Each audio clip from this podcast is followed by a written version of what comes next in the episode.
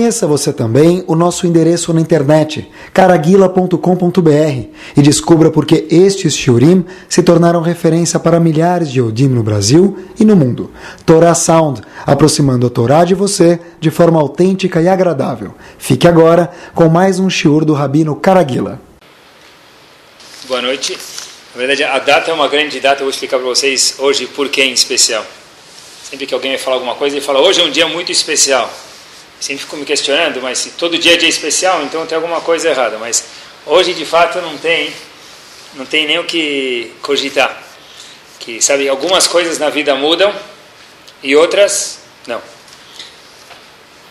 Baruch Hashem, o endereço aqui mudou desse shiur. Né? O ano passado o Alô falou, não sei se já vai dar para ser aqui, não vai dar, mas esse ano já, Baruch Hashem, o dono e a dona da casa já mudaram, mas eu queria falar para vocês, e faço questão de falar isso antes de começar o Shura, já come, começando, que algumas coisas mudaram e outras não, como eu mencionei para vocês. Baruch Hashem, o nosso Shura começou, estava pensando, em 2001. E tem que agradecer de fato, eu preciso agradecer de fato, que o grupo basicamente a gente está quase que o mesmo grupo do que a gente começou. O nosso Shura é, continua cada semana e a comida sai conforme os uh, convidados. E Baruch Hashem, a gente tem o Zehut, esse ano posso falar para vocês, alguém me falou, que nós somos o shiur em português mais ouvido no mundo. Baruch Hashem, tem mais de mil e poucas pessoas que escutam toda semana, tanto no Brasil quanto fora do Brasil.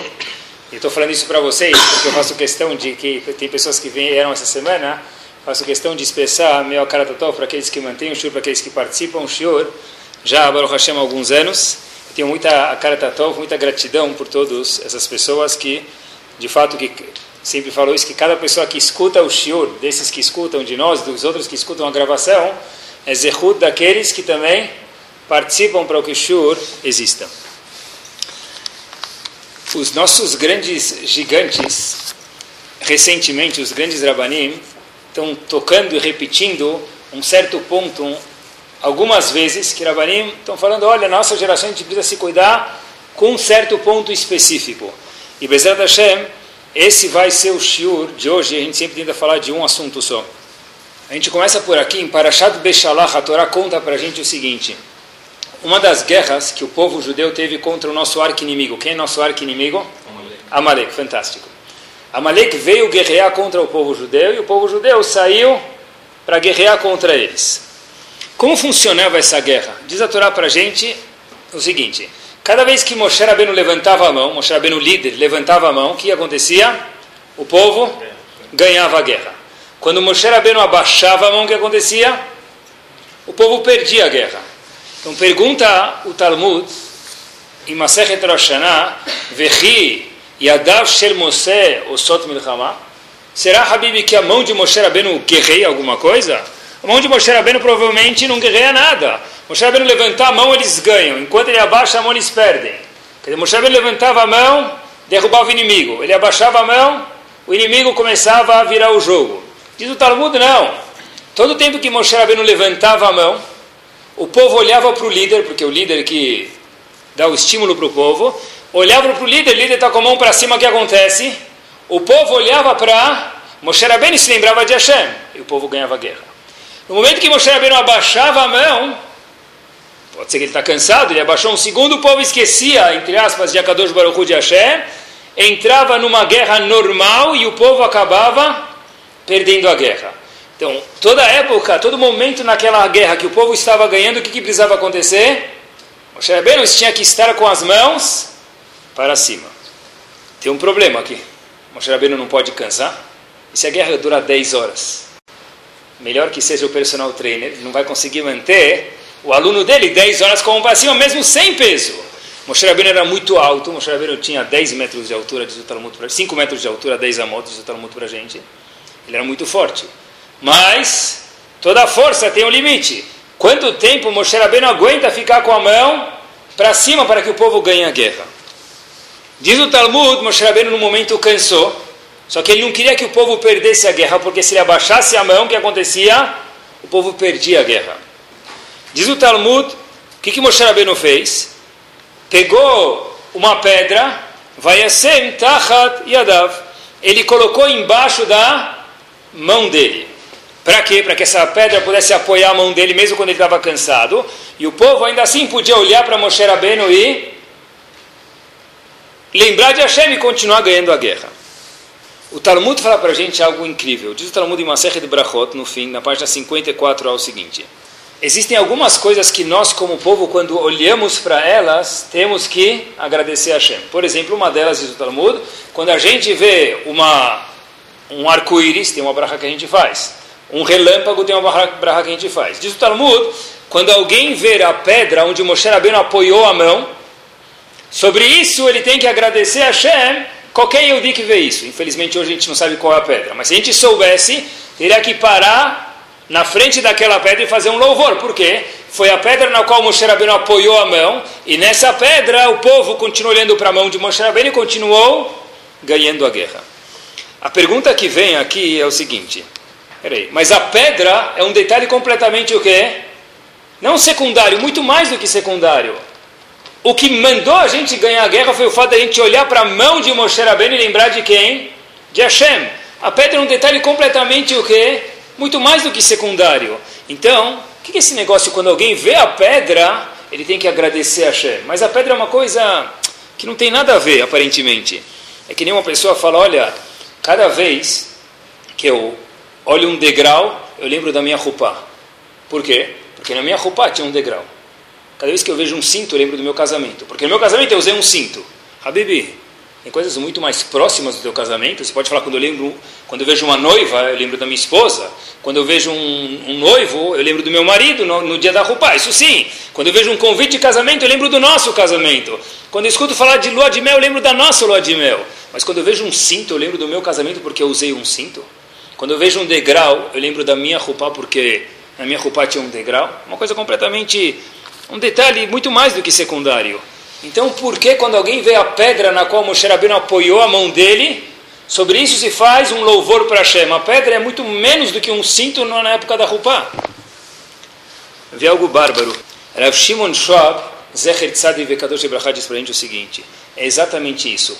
A pedra é a parte principal da guerra de Moshe Rabbeinu, apoiando quando os Eudim estavam guerreando contra o povo de Amalek. Que, que, tem essa pedra de tão especial? A pedra é muito mais do que um cinto. A pedra é quando eu falo, uau, eu vejo um convite de casamento, eu lembro do meu casamento. Mas por que a pedra na qual Moshe Rabbeinu apoiou as mãos é tão importante? Rav Schwab diz o seguinte, Moshe Rabbeinu no fim do dia estava cansado, e o povo continuava guerreando. Moshe Rabbeinu começou a se questionar, o que, que eu faço para manter as minhas mãos elevadas para que o povo continue olhando para Hashem e ganhando a guerra. Moshe Rabbeinu provavelmente pensou o quê? Quando a gente está cansado no fim do dia, às vezes no meio do dia também, o que, que a gente faz? Dá um cochilão. Quando a pessoa dorme, ele apoia a cabeça dele aonde na cama dele? Num travesseiro. E se a pessoa gosta de dormir bem, tem travesseiro de pena. E tem um monte de tipos de pena. Hoje em dia talvez já exista densidades de travesseiro. Né? Tem travesseiro do homem da NASA. A gente nem sabe se ele dormiu lá em cima, mas ele falou, então deve ser que é bom. A pessoa sonha com os astros lá em cima. Então a pessoa vai dormir, ele se apoia a mão num travesseiro. Apoia a cabeça num travesseiro. Então, de repente, pergunta ao Schwab, por que Moshe Rabbeinu pegou uma pedra para apoiar a mão? Que Moshe Rabbeinu pegasse o quê? um pouco de areia, uma coisa um pouco mais gostosa que havia no deserto para apoiar a mão. Porque Moshe Rabbeinu foi apoiar as mãos deles justo numa pedra, para nunca, quando ele cansou, para que o povo continuasse olhando para a mão de Moshe Rabbeinu ganhando a guerra. Que apoiasse em outra coisa mais confortável. Chamo o seguinte, e esse é o tema Bezerra Hashem do Shur de hoje à noite. Quando a pessoa vê uma pedra, disse o Talmud, aquela pedra na qual Moshe Rabbeinu apoiou a mão, tem que louvar Hashem. Por que justo a pedra? Diz Rav porque a pedra foi o ingrediente principal da guerra e deixou um legado muito grande para a gente. O que causou o milagre não foi somente o fato dos Eudim guerrearem e olharem para Hashem. Foi o fato de Moshe Rabbeinu, líder, estar do lado de fora da guerra. Moshe Rabbeinu estava super protegido, nada ia acontecer com ele. Moshe Rabbeinu podia muito bem falar, olha, eu não estou guerreando, eu já estou faz duas horas com minha mão para cima, que eu vou apoiar minha mão uma coisa um pouco mais confortável. Mas Moshe Rabbeinu não falou isso. O que, que Moshe Rabbeinu falou? Se o meu povo está guerreando, como eu posso apoiar minha mão aonde? num travesseiro. Como eu posso pegar um colchão d'água, um travesseiro da NASA para apoiar minha mão? Moshe Rabbeinu falou, eu vou apoiar minha mão aonde? Na pedra. E por isso que diz o Talmud, de tudo que sobrou daquela guerra, se a gente soubesse qual era a pedra na qual Moshe Rabbeinu apoiou a mão, sobre ela, diz o Talmud, nós temos que louvar Hashem. Por que justo a pedra? Porque a pedra mostra que Moshe Rabbeinu, apesar de estar longe da guerra, estava lá no monte, e nenhum inimigo de Amalek conseguia atingir ele. Moshe Rabbeinu falou, se meu povo está guerreando, minha mão vai estar sobre pedras e não sobre um travesseiro. Em outras palavras, fiquei pensando, Moshe Rabbeinu está falando para o povo o seguinte, nós, como Yehudim, e por isso que a Torá escreveu isso para a gente ali no século 21 no Brasil, ninguém vive num vácuo. Não existe eu, sou eu. Você é você porque você faz parte de uma família. Existe uma esposa, existe um marido na casa, existem filhos, existe uma comunidade, existe uma coisa chamada nação judia ou Bnei Israel ou Am Israel. Ninguém vive num vácuo. Moshe Rabbeinu falou, apesar de que eu estava longe, se eu não colocar a mão na pedra, isso mostra que eu não tenho nada a ver com eles. Moshe Rabbeinu falou, eu faço parte de um grupo. Eu vi uma, lendo um, um livro de oratória, eu vi uma historieta curta, que havia um rato que um dia vê, o rato estava dentro da casa, mas a ideia existe. O rato estava embaixo do buraquinho assim da casa, num buraquinho lá escondido. Ele vê o dono e a dona da casa chegando, com uma sacola na mão. O rato falou: beleza, deve ter chegado um queijo parmesão, queijo chique, provolone. Então, no meio da noite a gente vai ficar de olho para já, fazer um sheakolinha midvaró e comer um pedacinho do queijo. O rato, olhando pelo buraco da fechadura, o que, que ele vê? Ele vê o dono chegando com uma ratoeira. Então, o rato ficou o quê? Desesperado. Falou, olha, amanhã que vai acontecer? Ele pode ser que vai me pegar. Então o rato começou a olhar o quê? Aonde o dono da casa e a dona estavam colocando as ratoeiras que eles tinham recém comprado.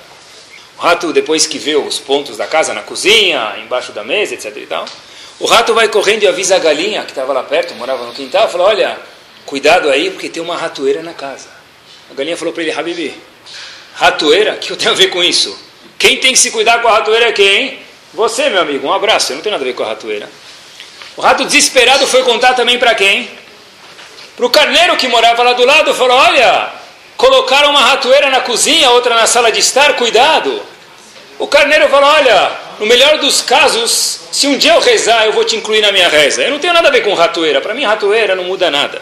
No meio da noite, o rato estava dormindo, colocou o cachecol dele, foi adormecer, ele escuta um barulho, pá! Ele, ele viu que o quê? Alguém foi, pegou na ratoeira.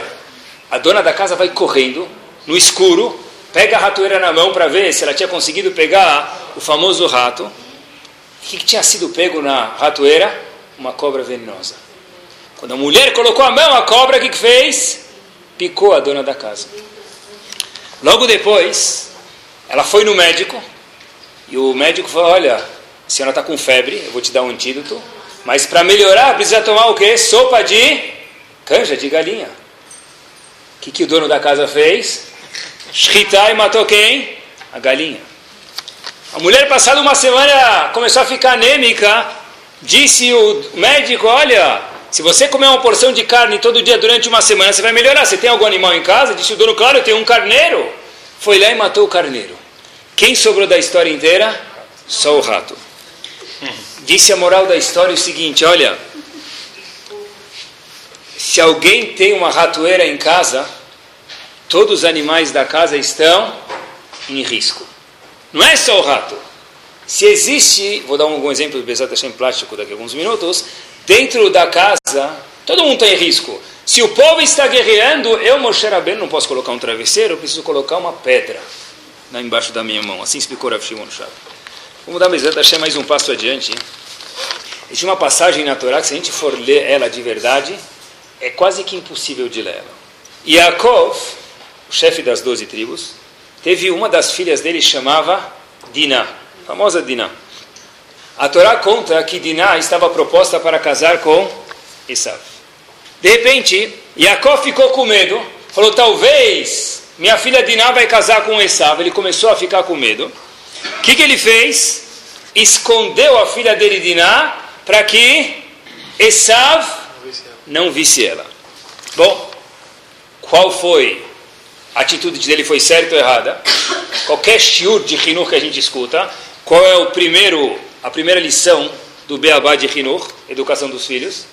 Cuidado com quem seus filhos andam.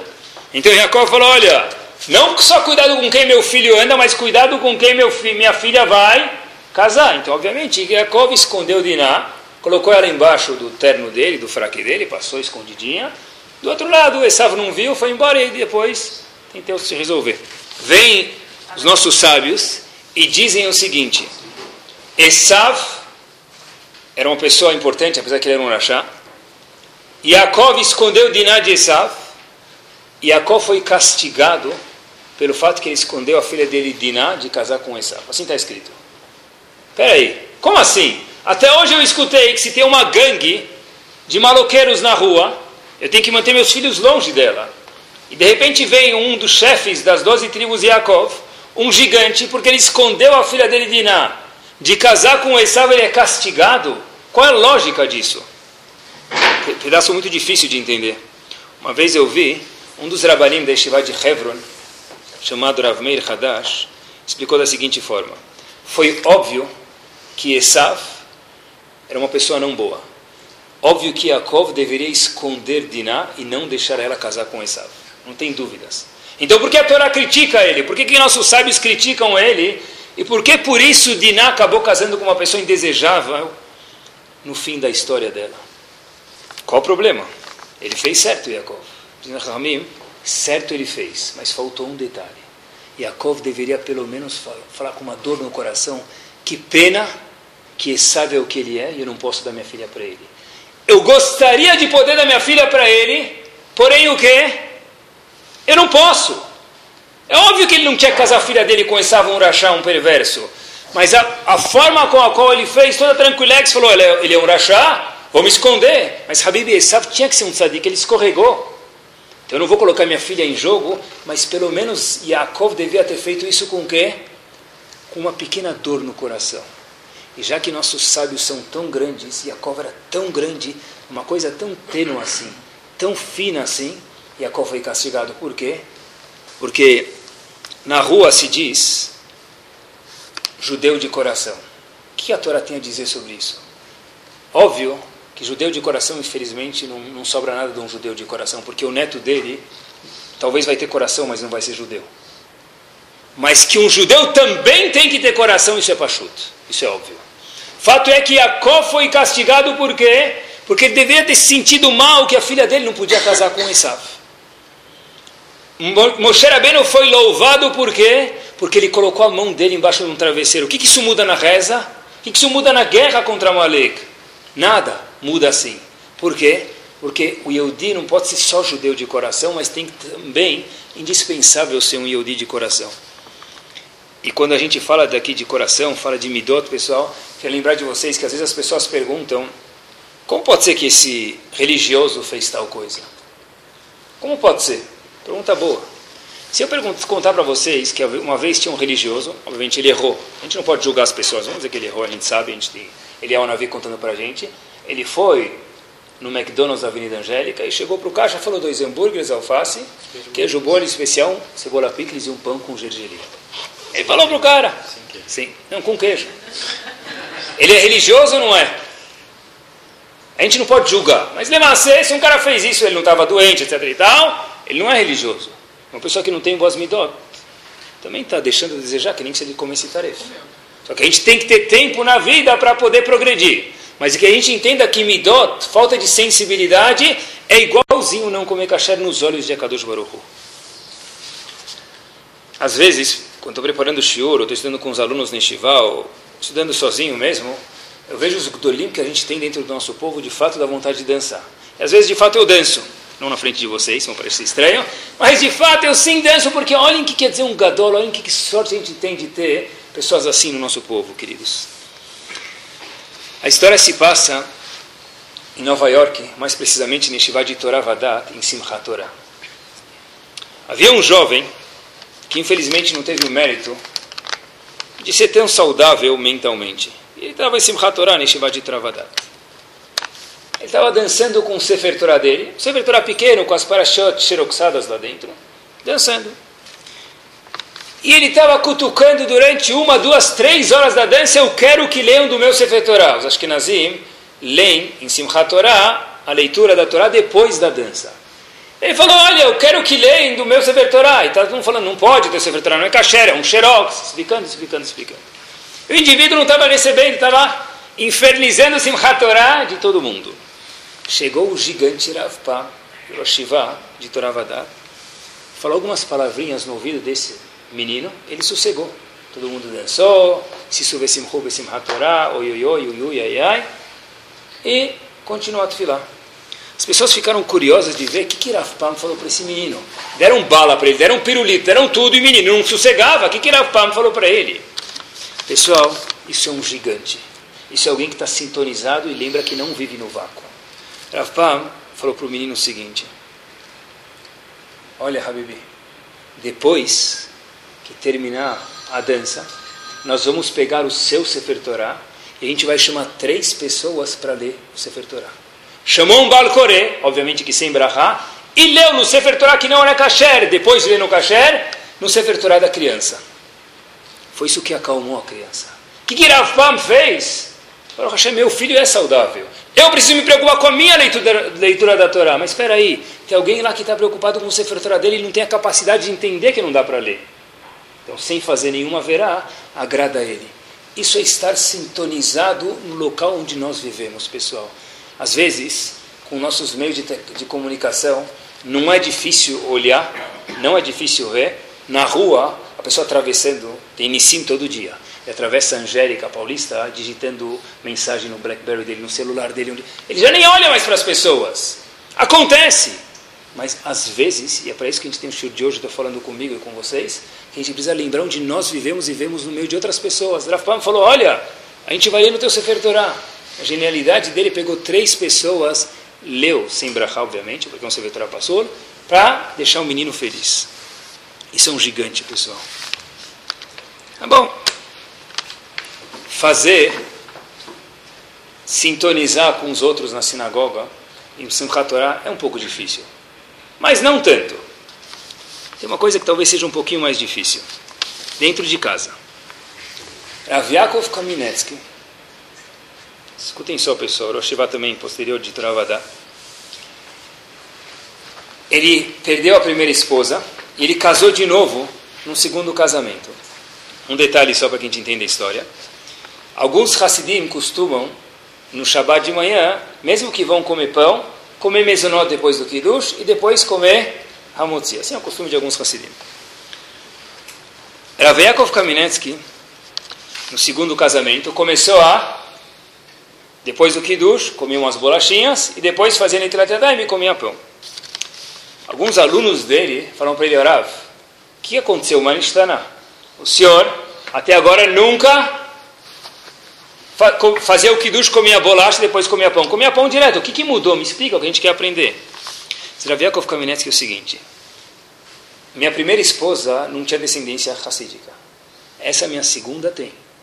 Eu sei que ela está acostumada a comer o quê? Bolacha depois do Kiddush.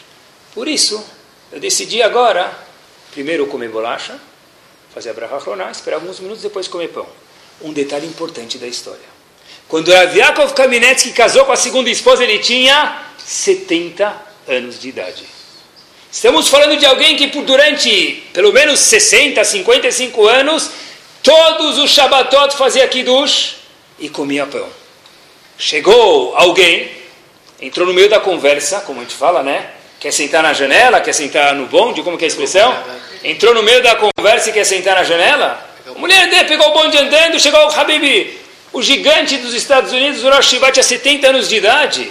É por isso que ele era um gigante. Ele sabia, olha, talvez vai incomodar minha esposa, e um caque a mais, um caque a menos não vai me incomodar tanto, então eu vou comer dois mesonotes para deixá-la feliz.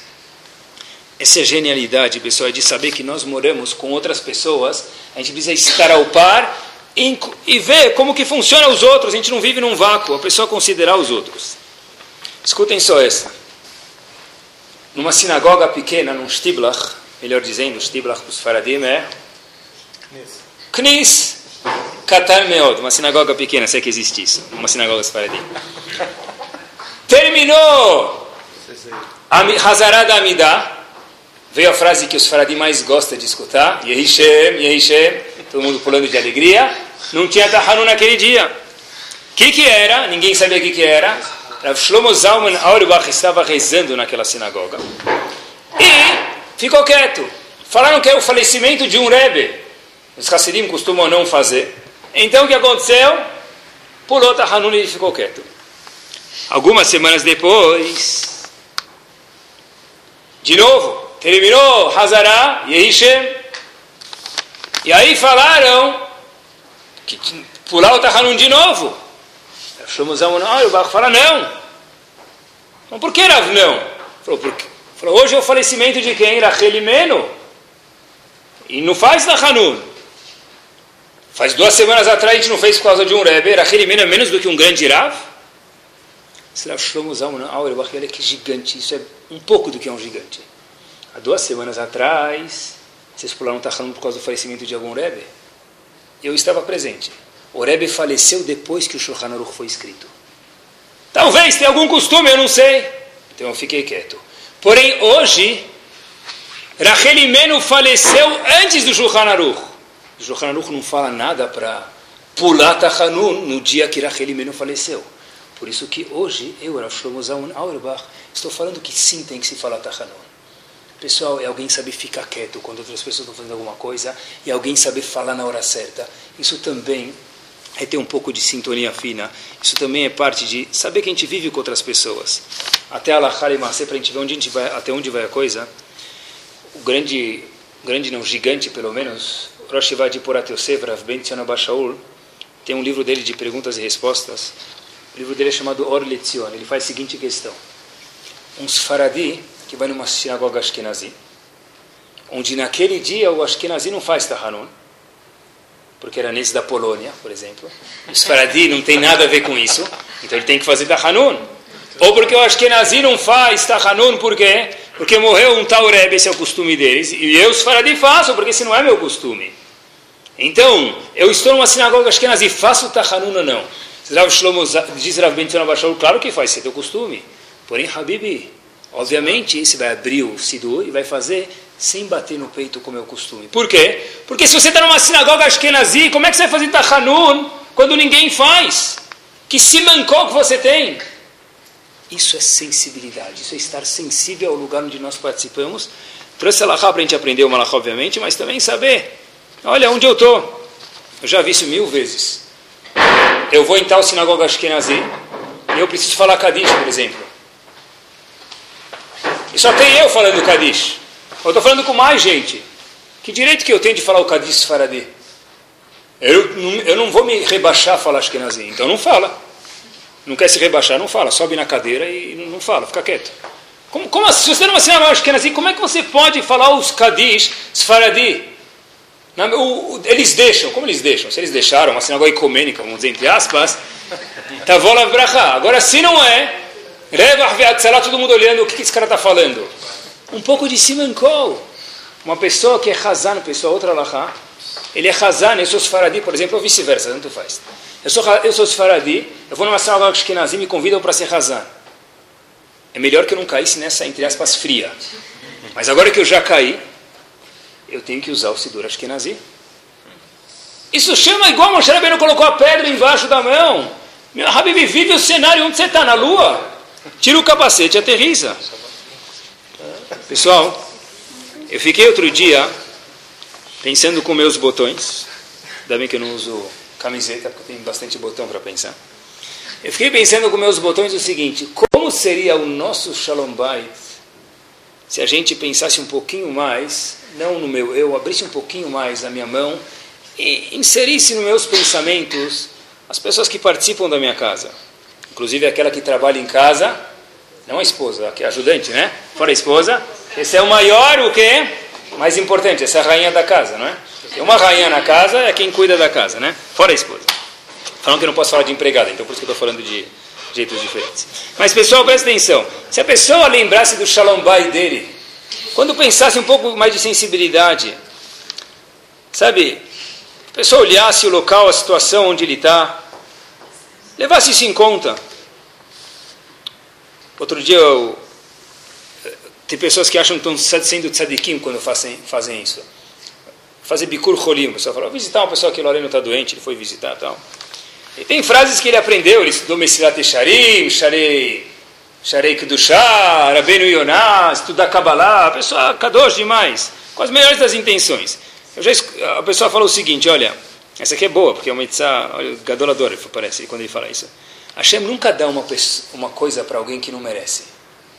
Se você está aí na UTI entubado, Habibi, mas vamos fazer Resbon Nefesh. Eu estou vindo aí para você, eu sou Shaliach de Eliyahu Navi.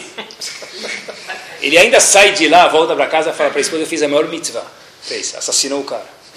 Mas o pessoal está doente, ele quer escutar agora. Se você, talvez se ele te perguntar, te der brecha, tudo bem, mas chega lá, não se preocupa. Tem outra muito boa. Fala, olha, por você não sabe, minha avó, minha mãe estava na mesma situação.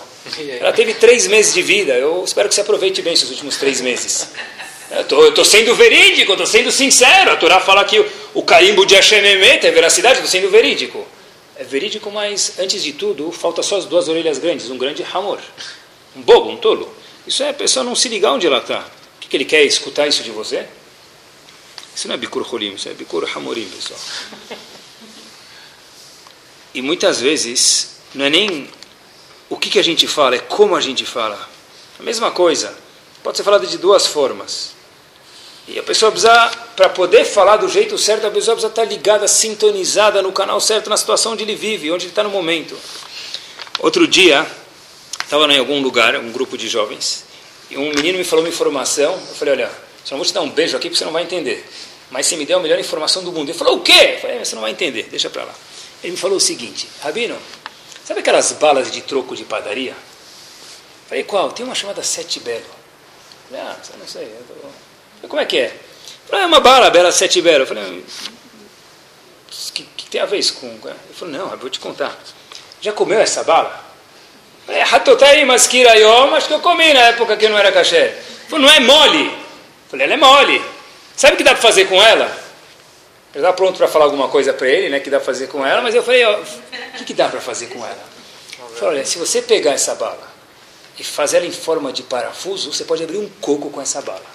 Procura no YouTube. Sete belo abricoco. Procura. Eu falei, tá bom. Obviamente, né, minha curiosidade. Eu preciso. Da... Pode procurar. Tchuf. Eu, com minha curiosidade máxima, Baruch Hashem, estudo, eu dou aula na Yeshiva, onde tenho o mérito de morar também. E o professor que dá aula na Yeshiva, de biologia, também me deu aula. Não sou tão velho assim, em tamanho. Ainda. Ainda. Perguntamos para ele, olha, um aluno perguntou para ele, e aí? O professor falou, olha, se você pegar essa bala, é comprovado que você pode abrir um coco com ela, se formar em forma de parafuso. Então, hoje à noite eu já sei o que vocês vão fazer. Tá bom? Mas, o que, que tem a ver isso? É por isso que o menino merecia um beijo. A mesma bala pode ser uma bala... Ah, que delícia! A mesma bala pode ser um parafuso que abre coco. Depende de como você falar. O mesmo Bikur Cholim Depende do que você falar para a pessoa. A mesma situação em casa, quando você falar para ela ou para ele, depende de quando você fala e como você fala. Para poder falar direito, precisa estar sintonizado. O Moshe colocou a pedra embaixo da mão dele. Alguns exemplos práticos.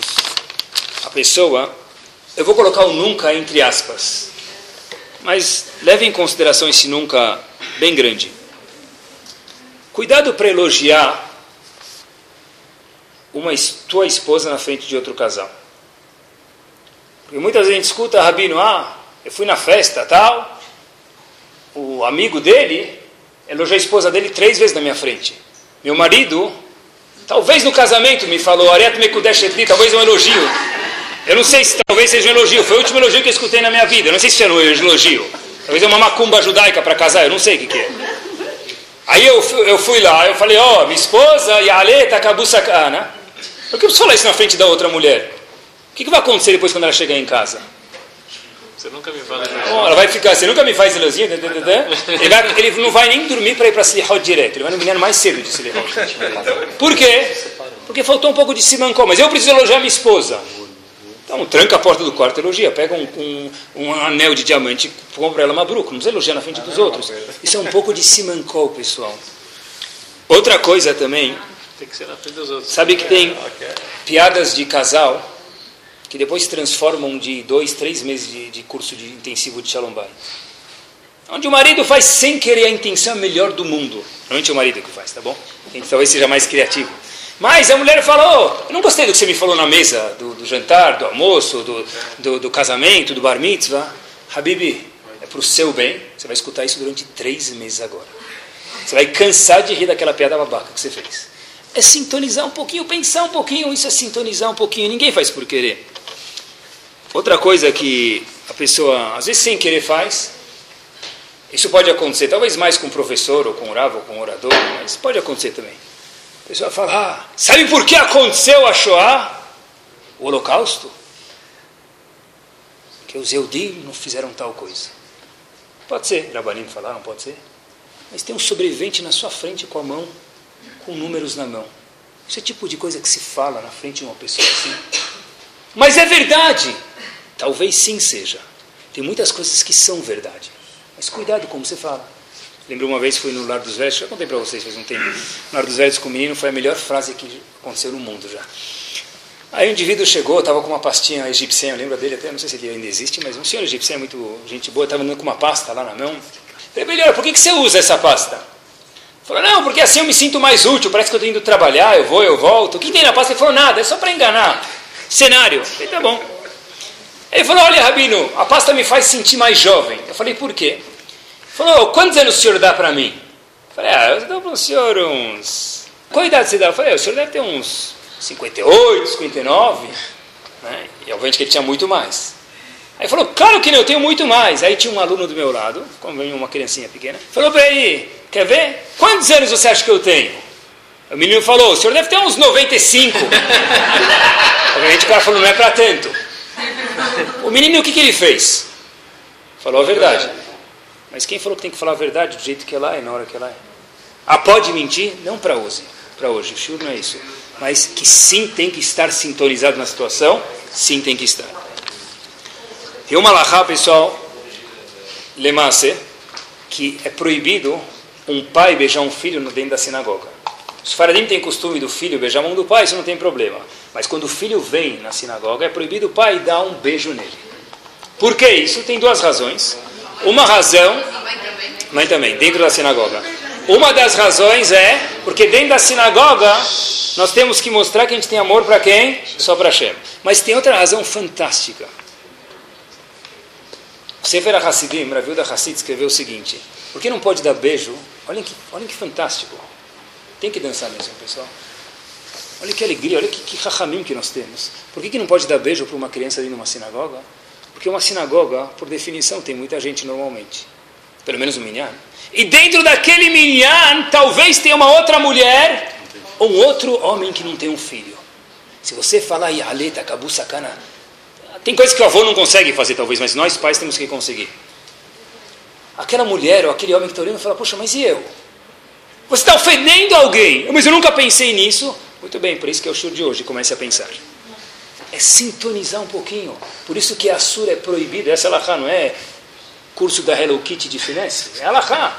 É proibido beijar uma criança dentro do Cris ou do Shio, tanto faz. Às vezes eu me questiono, eu não tenho a resposta para isso. Eu não sei a resposta, eu não sei o que é certo e o que é errado. Mas eu não sei qual é a resposta, volto a repetir. Pensei muito antes, quando estava preparando o Shio, alguns bons tempos. Quando a gente faz festas, pessoal, públicas, não dentro da minha casa, não para minha família, não no meu barco, não no meu, no meu avião. Isso eu posso fazer o que eu quiser. Mas eu faço uma coisa pública. Quero fazer uma coisa pública. Quanta extravagância tem que ter?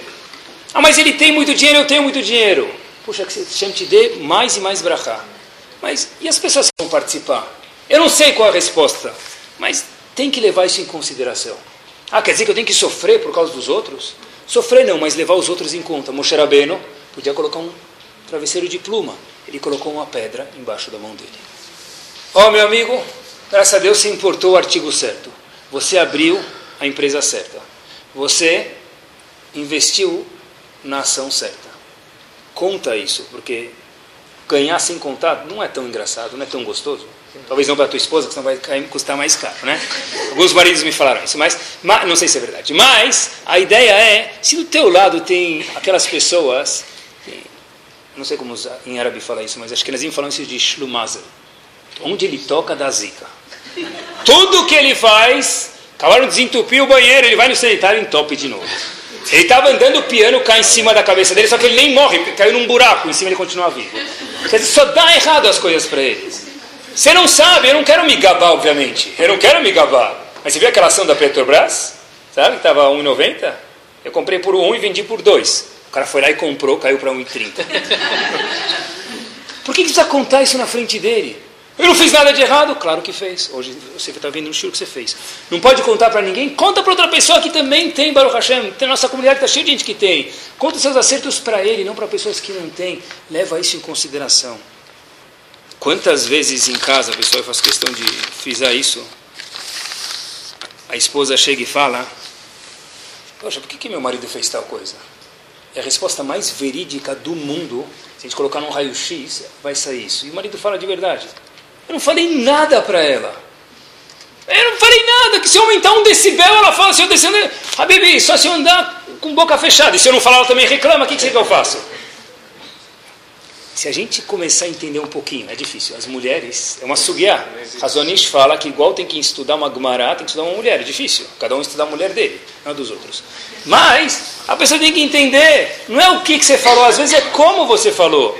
Às vezes é a hora que você falou, às vezes é o tom que você falou. Ah, mas eu não quis dizer isso. Habib, já saiu da boca, você vai agora cozinhar essa panela por alguns bons tempos. Isso é sintonizar um pouquinho. Ninguém faz por querer. Mas se a gente se acordar a gente consegue melhorar as midot quando a gente conversa sobre isso. Estava num lugar, todo mundo chegou para uma moça, essa moça tem hoje talvez 18, 19 anos, entre 18 e 20, não tem diferença. Falaram para ela, olha, você cozinha muito bem, então a moça que fez o jantar, o almoço, o café da manhã onde eu estava, independente. Aí, então falou para ela, arussa, arussa, arussa, arussa. Arussa quer dizer que você fique noiva rápido. A mulher não aguentava mais escutar isso. Até que a mulher muito sábia falou para ela, olha, talvez você não case tão rápido assim, porque a gente pode voltar a próxima vez, você ainda vai estar cozinhando nessa casa, a gente vai ser convidado de novo. A menina falou, olha, você me deu o maior elogio que eu já tive durante os últimos seis meses. A moça falou, por quê? Falou, é todo dia, o dia inteiro, arussa, arussa, arussa. Ah, bom, tua arussa vai mudar alguma coisa? Abre o terrilim, faz filar para mim se quiser. Não precisa ficar falando da arussa na minha frente. Você me falou uma frase boa que chega na hora certa, se demorar mais seis meses, mais um ano, continua cozinhando para a gente, foi a melhor coisa que você me falou. A intenção de quem fala Ussa ou obviamente que é um tzadik, mas pensa como você fala, porque a gente não vive no vácuo, pessoal. Ninguém vai de terno na praia, até que alguém na, na, na, na televisão, na novela, faça isso. Por enquanto, não está na moda. Ninguém vai de terno na praia, ninguém vai de charrado, bermuda Ninguém vai tcharrat e bermuda no casamento. Tem coisas que são bregas e ninguém faz por enquanto na praia. Tá bom, aqui, aqui no Brasil, obviamente. Assim também vou contar uma lahá para vocês, para a gente ver como que a sensibilidade de Yodi tem que vigorar. Existe uma lahá, lo aleno, mas que a gente saiba, no cemitério, um Ashkenazi que tem o costume de usar o tzitzit para fora, quando ele vai, lo aleno, no Beit ele tem que colocar o tzitzit para dentro. Diz o Agmará e o, Talmud, e o Shulchan Aruch, por quê? É chamado Loeg Larash. Está tirando o sarro do morto. Por quê? Está com o tzitzit para fora falando para ele, aí, Habibi, um abraço, hein? A sua sanche já foi. Sem querer te dizer nada, obviamente, né? A sua sanche já foi. Estou fazendo minha mitzvazinha aqui, viu? Ah, mas o morto já morreu. Óbvio, né? Senão não seria morto, tá? Então, o morto já morreu. Você acha que ele está vendo se está tzitzit ou não? Para pessoas simples como eu, não entendo nada de coisas profundas, ele não está vendo mesmo. Mas é para você se sintonizar, que você está num lugar desse, então você tem que ter respeito com as pessoas do lado. Quer dizer, o simancol não é só com pessoas, é também com o quê? Com o lugar. Por que eu falo isso? Às vezes, óbvio, eu faço questão de reiterar isso, é com a melhor das intenções, o cara vai no, consolar uma pessoa que faleceu, o ente dele, vai na casa de um avelho, de um enlutado, e obviamente que lá ele vê um amigo que ele não vê faz pelo menos 12 anos. Fala para ele, ei cara, high five! Amigo, está na casa do enlutado, não é high five. O indivíduo fala, meu, sério? A última vez que eu te vi, você era palmeirense. Você ainda é palmeirense? Você ainda é palmeirense? Aqui nesse lugar, na casa do inutado, não é lugar de falar isso. Sai lá, toma uma cerveja com ele no bar da esquina, mas aqui não é lugar de falar. Ah, mas as pessoas vão lá para ficar fazer um social. Casa de uma ovelha é para confortar a pessoa, não é para fazer um social. Senta, abre um terrilim e vai embora, você não tem nada a ver com a ovelha. Pronto, você precisa ir por respeito à sociedade, abre um terrilim, faz dois terrilim, fala uma frase bonita e vai embora. Isso é ter um pouquinho de simancol com o lugar. Tem que se cuidar mesmo. E a gente tem que se cuidar, pessoal. Fiz questão de falar nessa época, o Shur, hoje sobre isso, os Gudolim falaram muito sobre esse assunto, por isso que eu estou. essa ideia, por isso que eu queria falar com vocês. Mas é muito mais fácil a gente se resolver com Hashem do que com as pessoas. Com Hashem, eu sento, qualquer dia, se for Yom Kippur, Acertem Tshuva, o que for, eu sento com Hashem. E o Rambam escreve como uma pessoa faz chuva, ele baliza, ele se arrepende, ele resolve não fazer mais. Com as pessoas, nem sempre isso funciona. Porque o ser humano nem sempre vai aceitar minhas desculpas. Ah, se ele não aceitar, o problema é dele, o problema é meu, porque eu causei que ele ficasse chateado. Meu filho voltou de carona outro dia, pegou carona com uma pessoa que não é brasileira. Ele começou a conversar, um Yodi. Meu filho começou a conversar com ele e chega, ah, vou te contar uma história ótima. Eu falei, opa, é comigo mesmo. É. Qual é a história? Esse Yodi que me deu carona me contou o seguinte. Ele fez chuva faz alguns anos atrás. Ele não mora no Brasil, mas ele morava no Brasil. E ele escutou quanto é grave Onat Dvarim, ser insensível com os outros. Quando ele voltou para o Brasil, ele fez questão de ligar para uma pessoa, uma menina que estudava na classe com ele, para pedir o quê? Desculpa.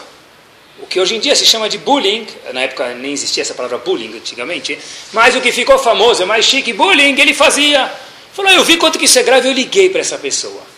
Falei, olha, Tá, eu queria te pedir desculpas, eu vi quanto que isso é grave dentro do, do judaísmo, eu estou arrependido, etc e tal. A menina falou para ele, eu não te desculpo. Trá, desligou o telefone. Ele voltou para outro país, assim exatamente aconteceu, querido. E depois de algum tempo volta para o Brasil de novo. Ele liga para ela fala, olha, eu estou aqui, eu queria te pedir desculpa. Ela falou, olha, já que você me ligou de novo e eu vejo que está falando com sinceridade, eu vou te desculpar. Ele fala, você pode desculpar meus outros amigos também, que eles não sabem quanto que é grave. A moça falou, eu não desculpo eles. E ela falou o seguinte, eu vou contar para você uma coisa. Nesses últimos anos que você nunca mais me viu, eu quero que você saiba disso. Você não sabe quanto meu travesseiro ficou molhado por causa de você? Quanto dinheiro eu gastei com um psicólogo, em quantas festas eu deixei de ir por causa de você? Mas já que você me ligou, eu te desculpo, mas os teus amigos eu nunca vou desculpar. E bateu o telefone. Eu entendi um pouco que é mais fácil se resolver com a Kadosh Baruchu do que às vezes com a esposa. Às vezes com o marido, com o gabai do Cris, do presidente da sinagoga, é mais fácil que a gente vê ele menos. Gente tem menos, entre aspas, com todo respeito, atrito com eles. Com um sócio tem que se cuidar mais. Porque quem falou que ele te desculpa? Eu te desculpo. Falou que ele te desculpa quando ele fala compra um bizer. Será que ele quis dizer isso de verdade? Hashem sempre aceita. As pessoas são feitas de carne e osso e nem sempre aceitam. Essa mulher até hoje está encrencada com aquelas pessoas. E lá em cima, cada noite que as pessoas vão dormir, o din deles está sendo pendurado por causa daquela mulher. Levar isso em consideração, porque é grave mesmo. Eu vi uma novidade gigante para a gente ver o poder de se cuidar disso. Sabem que na época de Megilat Esther, quem é o homem bom? Mordecai. Quem é o homem mau de Megilat Esther? Aman. Qualquer um sabe disso. Obviamente vocês melhor ainda. Pergunta o Midrash. Tá bom, essa história de Purim. Qual é a razão que Hashem deu o poder para Aman subir no poder e ser uma pessoa tão importante? Isso o Megilat Esther não conta para gente. Como que Aman chegou lá em cima e foi uma pessoa tão grande? O que, que ele fez para merecer isso? O que, que o povo fez para merecer sofrer ou passar por essa situação incômoda? Diz o Midrash o seguinte: Yaakov foi pegar a brachá de seu pai, Yitzhak. Quem devia ganhar a brachá, a bênção do pai? O filho primogênito Esav. Yaakov foi pegar. Parece que de algum jeito, milimetricamente, porque ele era um gigante, então ele é julgado por coisas pequenas, Yaakov deixou Esav um pouco mais chateado do que devia. Ele tinha que pegar Brachá Yaakov, entre aspas, pegá-la antes do que Esav, mas ele fez de um jeito que Esav ficou um pouco chateado. E já que Aman era descendente de Esav, pelo fato que Esav ficou chateado, algumas gerações depois, Aman chegou onde ele chegou. Por quê? Porque Yaakov não foi no nível gigante dele, diz o Midrash, 0,01, insensível um pouco com Esav. Quero um Nashá! Pessoal, quanto tem que se cuidar de Onato do Varim? Se a gente falar isso na rua, fala, tá bom, não tem problema. Baruch Hashem que nós somos Yehudim, nós vemos que sim tem problema.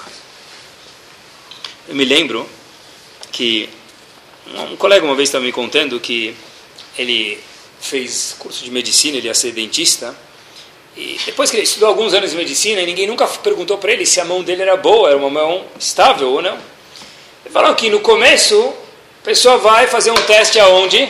Pega um dente de mentira para testar. E o nosso amigo foi lá, pegou, estava com a mão tremendo, como viu a boca, ela era de mentira, mas era a primeira vez, começou a tremer e falou quase, a mão dele quase arrancou o olho do manequim. Não é? Depois a professora falou para ele, olha, você tem duas opções, ou você dá uma acalmada aí, ou você procura outra faculdade, porque se você quer ser cirurgião e tua mão está tremendo, Habib, então não é para você. Ou, essa daqui eu vi, fui num barbeiro uma vez, era o barbeiro de Sevilha, era pior. No barbeiro, era em Miami, sabem que em Miami, quando eu morava lá, em Miami a média de idade, depois que eu cheguei lá, era 95 anos de idade. Então, o barbeiro, obviamente, que os senhores já estavam assim. Então, eu vi uma pessoa um pouco mais jovem e falei que quero cortar cabelo com ele. E tinha outro amigo meu que estava junto comigo. Não era tão amigo, senão não teria feito isso com ele. E chegou um indivíduo lá de 95 plus. Sentou, ele sentou na cadeira, o barbeiro estava pelo menos 95 anos de idade, com todo respeito ao senhor. E ele pegou, foi cortar e falou: Como o senhor quer cortar cabelo? Na hora que eu vi, eu falei, meu, o que você pedir, ele vai fazer, porque não vai conseguir fazer, porque a mão do cara estava tremendo. Vai cortar com a tesoura, meu, não pede qualquer coisa, porque vai sair o que sair de qualquer jeito. Agora é só hora de rezar para Hashem. Quer dizer, um dentista com a mão estragada não serve. Um barbeiro que tem, infelizmente, um pouco de tremedeira, rasito do paciente. Coitado de um Yehudi que não tem sensibilidade para os outros, igual o barbeiro, igual o dentista que tem a mão estragada. Esse é o show de hoje é sintonizar, estar ligado onde nós vivemos, levar os outros em consideração. Quando a gente escuta alguém falando, é preciso ser sensível também, porque todo mundo é importante para alguém. Todo mundo para alguém é importante. A, gente precisa ser sensível com as pessoas. Tem horas que tem que falar, tem horas que tem que ficar quieto, tem horas que tem que dar palpite, tem horas que não tem que dar palpite. Ah, mas ele veio pedir meu palpite. Será que de verdade ele veio pedir teu palpite ou ele queria só desabafar? O Stiper uma vez contou que o Razonish falou para ele, olhem que bomba, quando as pessoas viam se aconselhar com o Razonish, o Razonish tinha um, um lema na cabeça dele. O último assunto que a pessoa me falar é esse assunto que ela justo queria no começo. Então por que ela falou um monte de assuntos no meio do caminho? Só um pretexto, porque ela estava com vergonha de começar a falar sobre esse assunto. Olha que bomba. Quer dizer, a pessoa fala um monte de coisas. Olha, eu vim conversar sobre a decoração, tua sala é bonita, o Rabino, o senhor fala bem, o Rabino, o senhor resolve direito o Shaharit. E aí, né, o décimo assunto era, estou com um probleminha. Era isso que o razonista se concentrava, porque ele sabia que o resto era só a chantilly do bolo. O bolo mesmo, o que, que era? Era o último assunto. E para a pessoa ter paciência para escutar os outros, ele tem que estar um pouquinho sensível, porque senão a pessoa nem chega no último assunto. Sabem que Avram Avinu foi comprar aquele terreno de Efron. Lembram? Ele chegou lá, Efron falou, Fadar Habibi, a gente chega aí, compra o que você quiser. O que, que Avram Avinu depois fez? Pagou o preço do metro quadrado de Genópolis para ele. Como assim? Diz o que que bomba. Vai chamar Avram e Efron. Avram escutou Efron, pegou o dinheiro de Genópolis cash, pagou para ele o metro quadrado de Genópolis. Quando a gente leu, passou, como assim? Efron falou para ele que pediu de graça. Ele falou, não, ele falou, pega. O que, que, é isso? Nós somos irmãos, pega. O pastor diz, Avram Avinu escutou Efron e deu dinheiro. Como assim escutou? Devia estar escrito o quê? Ele não escutou. Viu uma explicação bomba? Vaishma não é escutou, é entendeu. Vocês já viram aquele... Está subindo no elevador, está com o vizinho, fala para ele, tfadal. Se o indivíduo entrar, o que, que você faz? Eu não sei você, mas tua esposa te esmaga. Porque ela está de charrata, está de pijama, está em noite em casa com as crianças, relaxando. Você traz visita sem avisar? É aquele tfadal quer dizer Hazakobaruch, não é tfadal, não é entrar na minha casa, porque se você entrar, vai desmaiar. Avram Avinu entendeu que quando Efron falou para ele pega, é tipo o tfadal de elevador.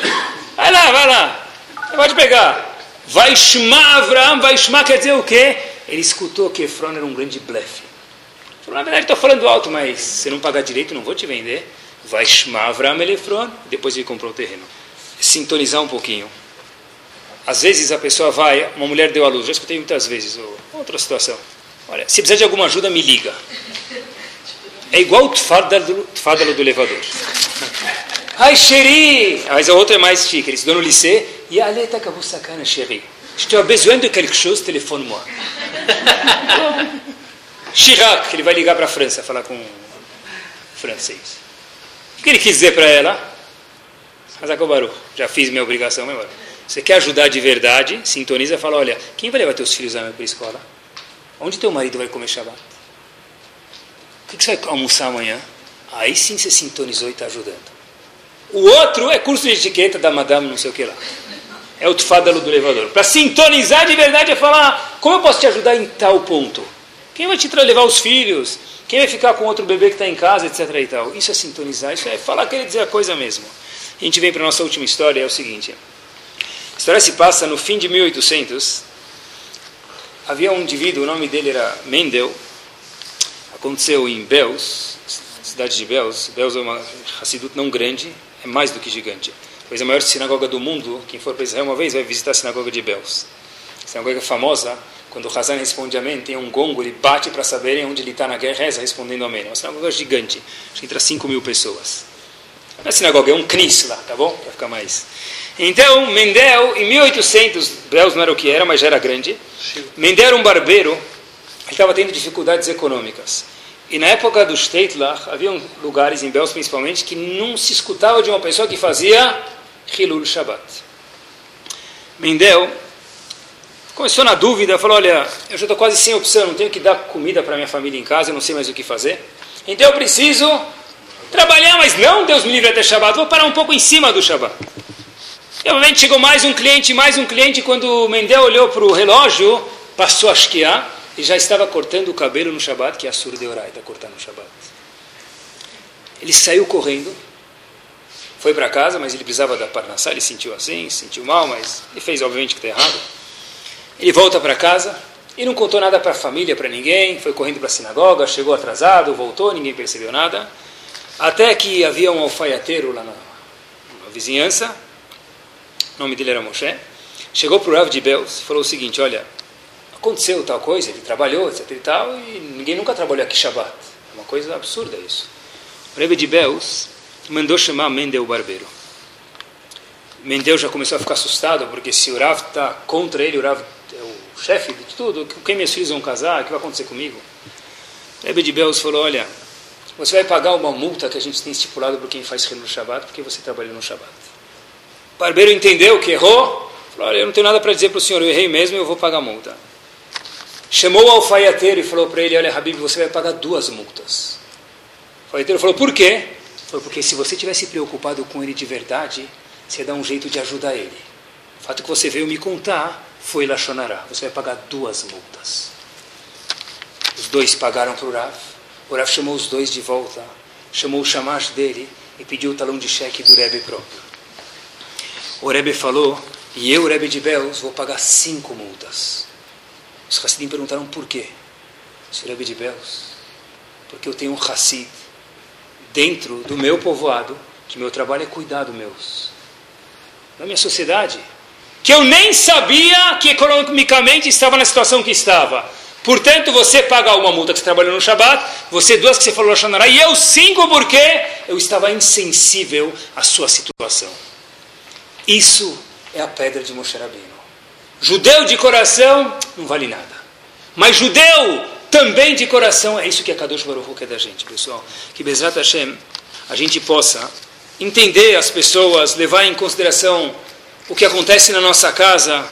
Que Bezat Hashem a gente possa ser sensível, estar sintonizado onde a gente vive, que Bezat Hashem, Kadosh Baruch possa dar mais pelo menos 11 anos do nosso shiur para frente com boas ideias, que Hashem dê para o dono dessa casa, e faço questão de falar para o dono de todas as outras casas onde a gente tem shiur, as pessoas que participam e mantêm shiur, Arichut Yamim, Gzerot Ovot, Ktivav Echatimat Tovai, somente coisas boas para eles, obviamente sintonizando nos outros para todo o povo de Israel. Amém. Torá Sound, desde 2001, aproximando a Torá dos Yehudim e de você.